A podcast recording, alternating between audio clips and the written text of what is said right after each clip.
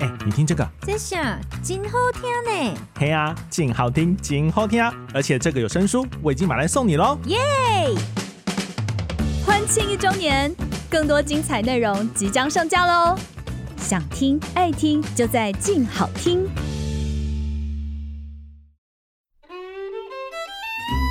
生活是很艰难的，我们每天与现实搏斗，伤痕累累。幸好还有食物抚慰我们受伤的心，无论是妈妈熬的白粥、奶奶炖的鸡汤，或者好朋友的午茶时光，餐桌上的爱是如此闪闪发光，拯救了我们。让我们对那些餐桌时光说一声谢谢招待。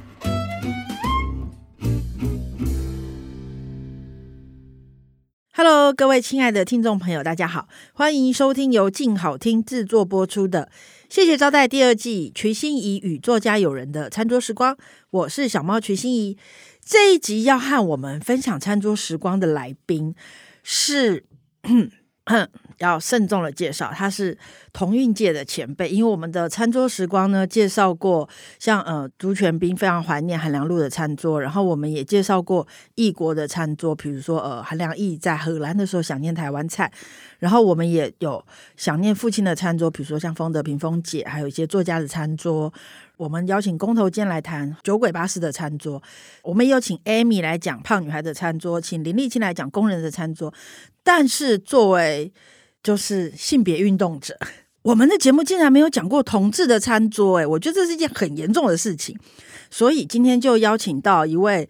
虽然他不承认，但他是同音界的前辈。这位前辈呢，是一位女性，她主编的《中国人的同性恋》，那是台湾第一本正面论述同志的书。然后呢，她在台湾同志运动十年的时候，出了一本《扬起彩虹旗》，记录了台湾同志运动的前十年。然后他曾经担任张老师月刊总编辑、心灵工坊企划总监。今天邀请到的来宾是我太太庄慧秋。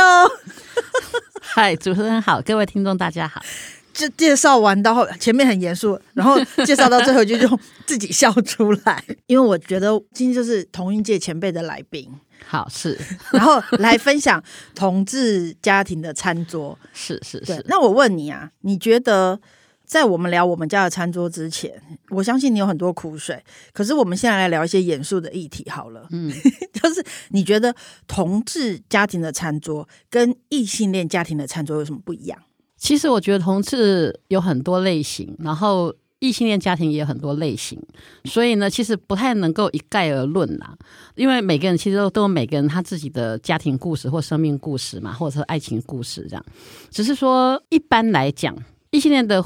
家庭的餐桌可能复杂一点点，譬如说，我用我们家来做例子好了，像我妈妈的餐桌，就是她从前她一结婚，她就碰到公婆嘛，她跟公婆住在一起啊，后来就有小孩，所以呢，就是那个。就是会觉得人口众多，然后关系上比较复杂，你要对上还要对下这样，然后所以我觉得那个特别是女性，她背负的责任或者是背负的自己的期待或别人的期待都比较多。那同志的家庭通常来讲比较简单单纯一点点，对，对，就通常比方说我们大部分是没有小孩的，然后大部分也不会跟。长辈住在一起，所以他就变成一个比较单纯的是，好像是一个两个人的世界。那两个人世界的话，其实在很多的日常生活里面就会变得简单单纯一些。这样，同志家庭的分工会比异性恋夫妻来的好一点点。不一定啦，但是我来讲一个最有趣的例子，就是呢，我们刚刚在一起谈恋爱嘛，然后呢，有天就在铺床单，然后他就突然说，因为我很不会做家事嘛，然后他也不太会做家事，你对那么用力干嘛？然后后来我们就在铺床单，他就突然，你知道这个留美的人，他就突然讲一句说，我已经很不 organize，为什么我交一个女朋友还这么不 organize，就是很不会做家事，然后我就把床单一丢，我就说。如果你要找贤妻良母那种很贤惠、很会做家事的人，不好意思，你找错人了。于是我就气冲冲的走到客厅，想说，如果他要找贤妻良母的话，那我们就分手好了，因为我不是，而且我也绝对不会改变。这样，就他就笑嘻嘻的走过来说：“哎呀，不会做家事有什么了不起的？就是用钱解决嘛。我们请阿姨啦，你不要生气了嘛。”可是我们的家事分工就是我负责买菜、煮菜、洗碗，其实本来是他负责洗碗。为什么后来你不洗碗了？因为我做太多家事。我还要遛狗，还要倒垃圾，对啊，像倒垃圾啊、扫地啊，反正就是还有洗衣服，洗衣服，因为我讨厌洗衣服对，晾衣服等等。对，所以他他做了太多家事，所以我觉得同志的餐桌，一个是家庭人口比较单纯，对，然后另外一个就是我们的家事分工会稍微公平一点点，嗯，比较弹性啦，因为我们没有那个性别的限制嘛，对对对，就是比方说像我从小长大的家庭啊，就是很标准的重男轻女。那我们家是我们家五个小孩，我们前面三个是女生，后面两个是男生。当然，就是为了等那两个男生才会生到五个这样，所以从小，比方说饭前就不管，饭后的洗碗都是女生洗碗，妈妈洗碗。后来我们长大就变成女儿洗碗，后来就我洗碗。我后来后来我长大之后呢？我就觉得这样是不行的哦。我弟他们也长大了，我就说，哎，我们用猜拳的，好，然后猜拳的话公平嘛，没有性别的问题啊。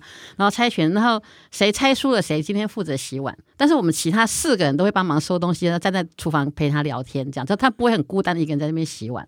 然后我妈妈刚开始还不能接受，说啊，男生不用，男生不用洗。我就说哪有这种事情？我说未来的时代不是这样子。然后呢，我跟我弟说，我在帮你未来的老婆训练老公哈，这样。我说他以以后会变成一个好老公，这样不会像我爸一样。但但这句话我不会讲。欸，可是你知道，我小时候我妈就叫我去洗碗，就觉得很不公平。我就说，为什么弟弟不用洗？嗯，然后我妈就说，哎，你是姐姐，你是女生，你去洗碗这样。然后我就抗议嘛，我说那我们应该要轮流啊。我妈就说不用啊，你洗碗呐。然后后来我就跟我妈说，如果弟弟不用洗，我就不洗。嗯，结果你知道最后怎么解决吗？我妈洗。对对对，通常都是这样，妈妈就会扛起来。可是我觉得无所谓，就是如果你自己愿意承担，那就都你洗。因为你不要你儿子洗嘛，对不起，那你女儿也不洗。这样，我从小就是个坚强的女性主义者。嗯、我是温柔的那一些，我用温柔幽默的方法。妈的！你现在可不可以用你的角度、嗯、你的语言、嗯、客观的、嗯、主观的来形容我们家的餐桌时光？我们家的餐桌是大概长什么样子？这样子，我们家的餐桌只有四个字，就是太太决定的。就是呢，你知道有一句话，就那个。Happy wife, happy life 嘛，哈，就是太太.太太开心的话，家庭就快乐，这样。所以呢，就是我就是闭嘴，太太今天想吃什么，我们就吃什么。其实她今天想煮什么就煮什么，她不想煮去外面吃，那就去外面吃，这样。你并没有这么乖顺，就是你们，我觉得听众朋友各位，我要讲一下，我是一个 个性非常浮夸，你不要这样子看着我，我是个个性非常浮夸的人，所以呢。因为我每次来静好听录音，旁边就是美孚，我就会把我的主持费留在内湖，我就会去买什么和牛啊，什么什么海鲜啊这样子，然后我就会弄出什么。比如说，我如果买到很好的和牛的肉片，我就说那我们今天来吃 ski yaki 吧，就来弄寿喜烧，或者是我们来煎牛排吧，我们来吃海鲜大餐。我那个太太已经吃完了之后，就会淡淡的说一句说：“哎呀，其实我就是喜欢吃简单的什么根茎类啊，白饭就好了。”但是他把和牛吃完了。你最喜欢吃的菜是什么呢？好像没有特别，我就是喜欢吃漂亮的菜，清淡。清淡。我们刚在一起的时候，有一天我就跟他说，因为他那时候是总编辑嘛，然后我要追他，我就说，那我帮你买便当好了，你要吃什么？因为那时候很不熟啊。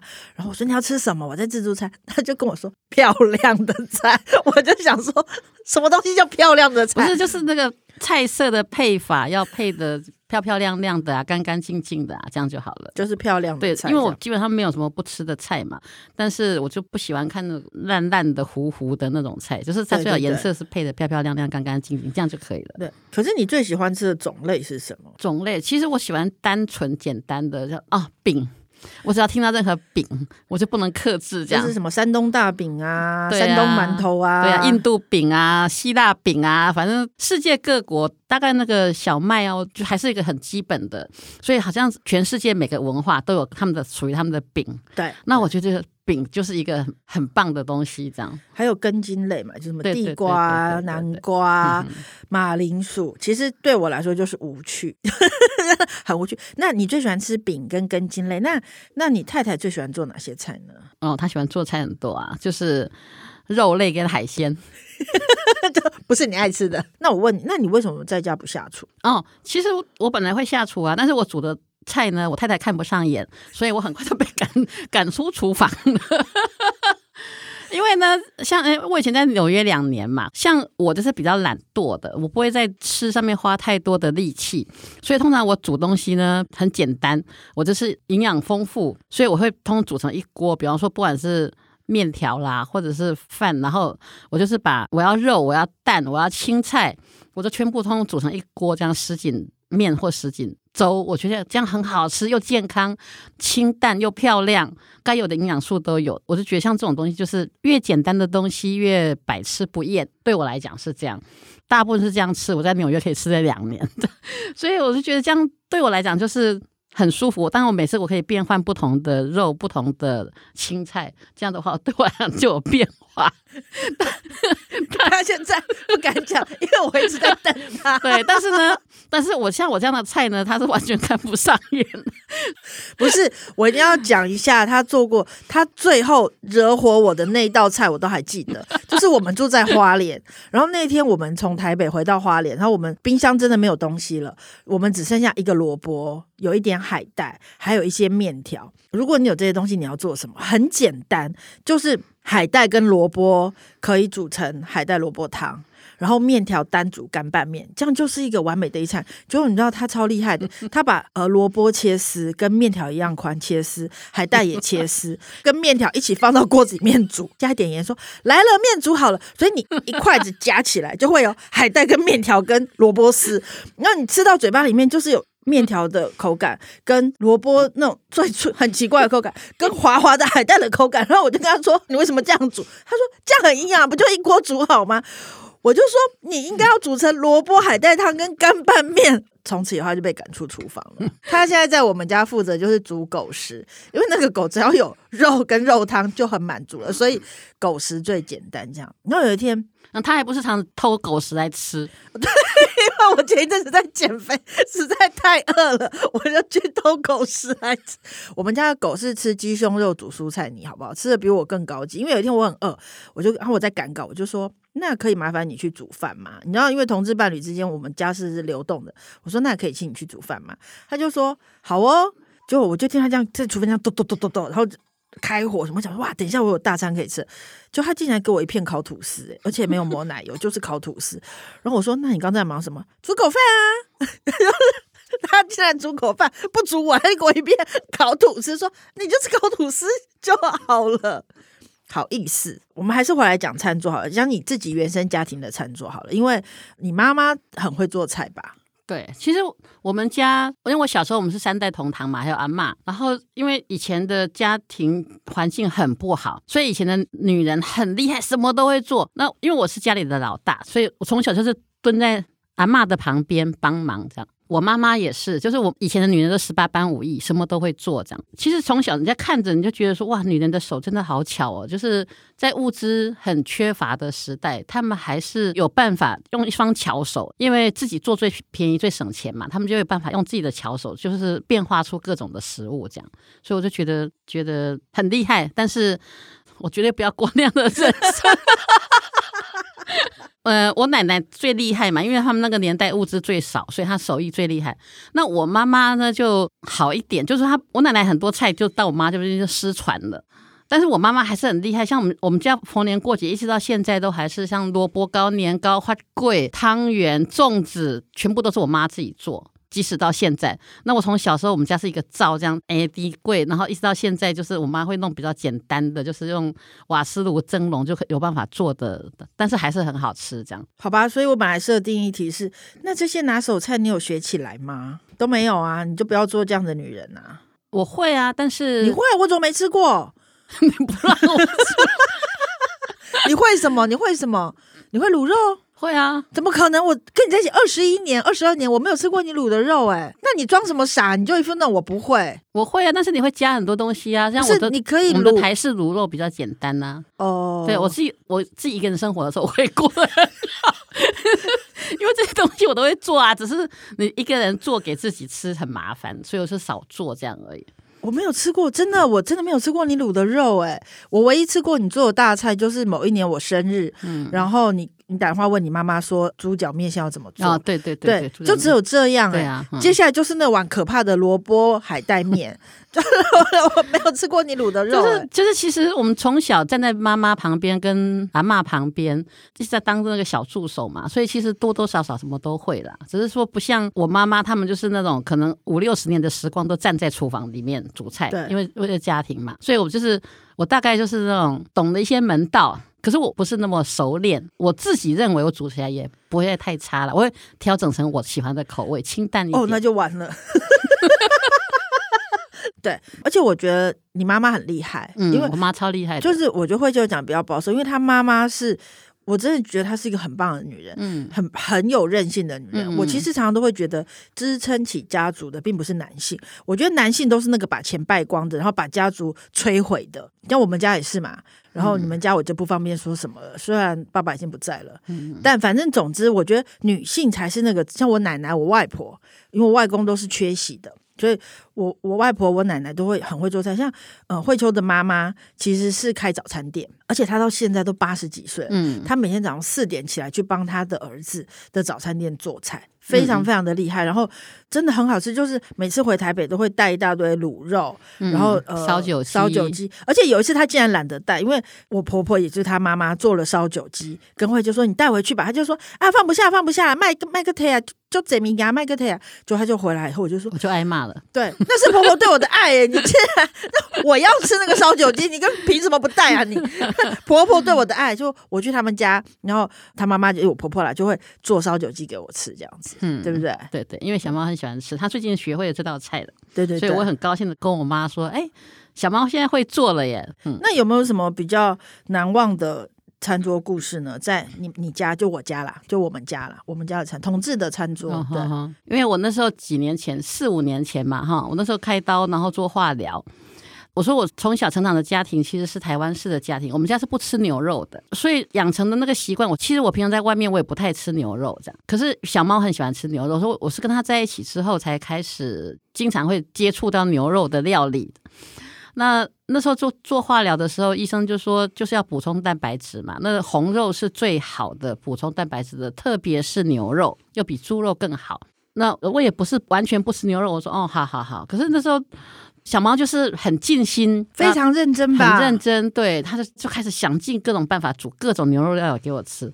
可是那时候做化疗的期间，其实现现在其实做化疗已经跟过去过去很多人都说讲那个经验很可怕。可是我觉得像现在医学进步哦，其实我觉得做化疗已经舒服很多了。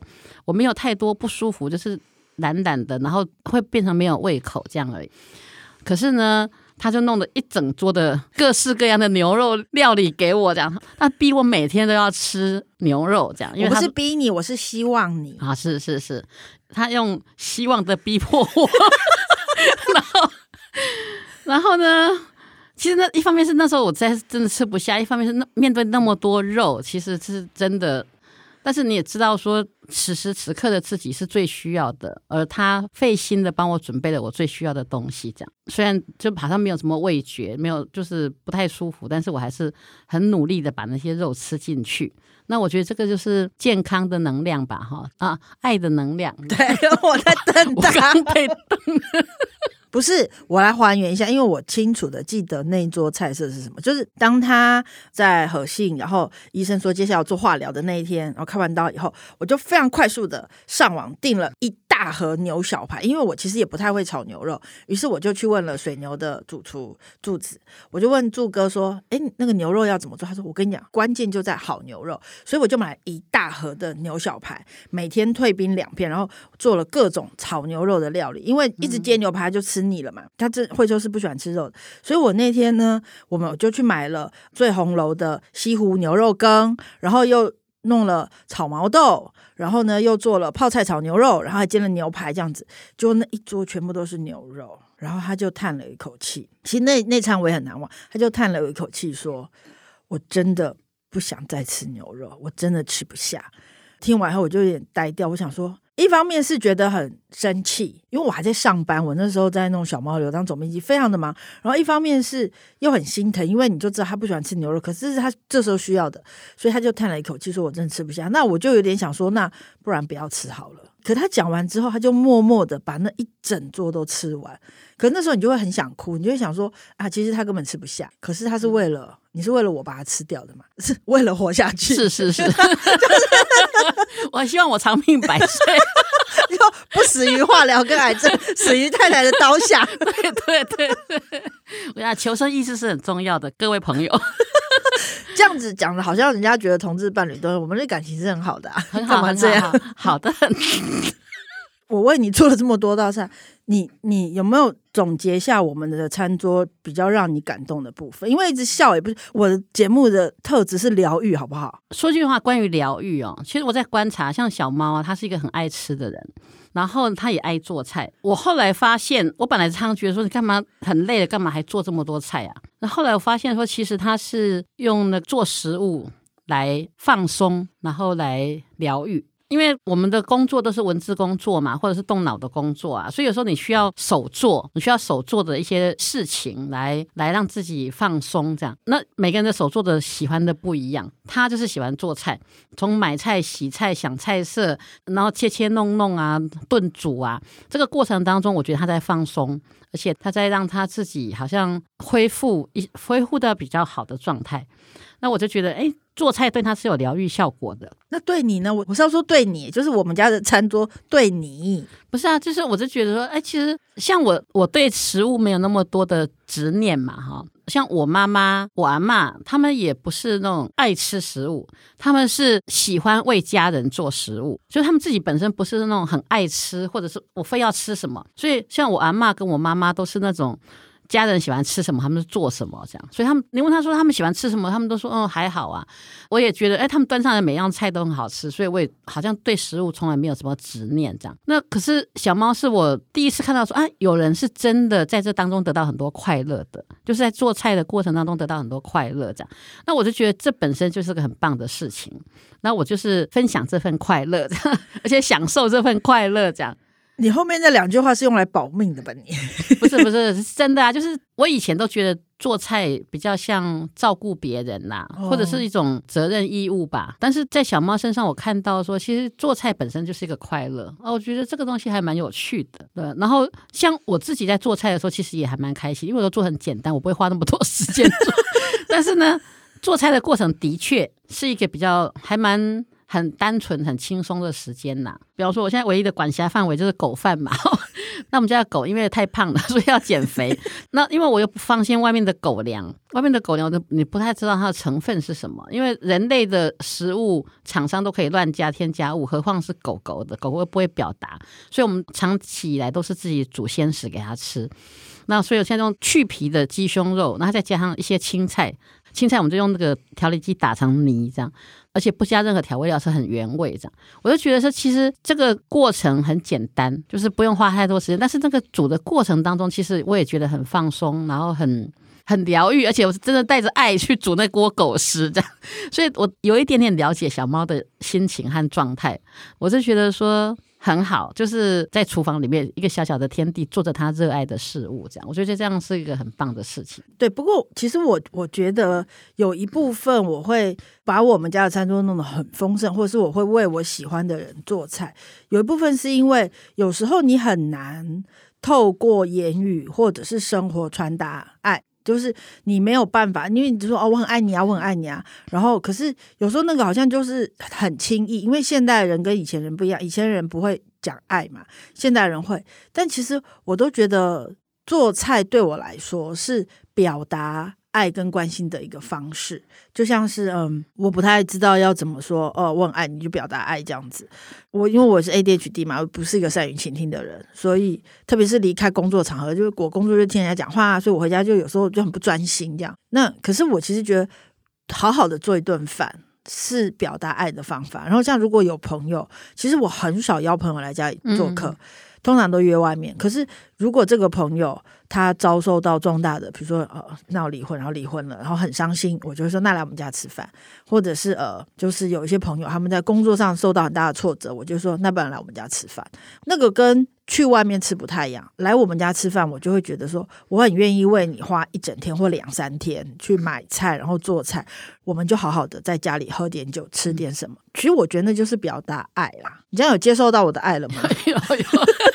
哎，我想到一个不，我我不知道时间够不够，我可以讲，可以可以，就是我们话很少。我们那个第一次的那个情人节的晚餐呐、啊，你可以讲，这个完全显示出我们两个个性的反差。就是呢，那时候我们刚在一起没有很久，然后有一次就情人节嘛，他就说情人节就要特特别庆祝啊。那我呢，第一个我不喜欢人挤人，我不喜欢去人多的地方，我也不喜欢那种商业炒作的东西。总之呢，我就说，那我们就。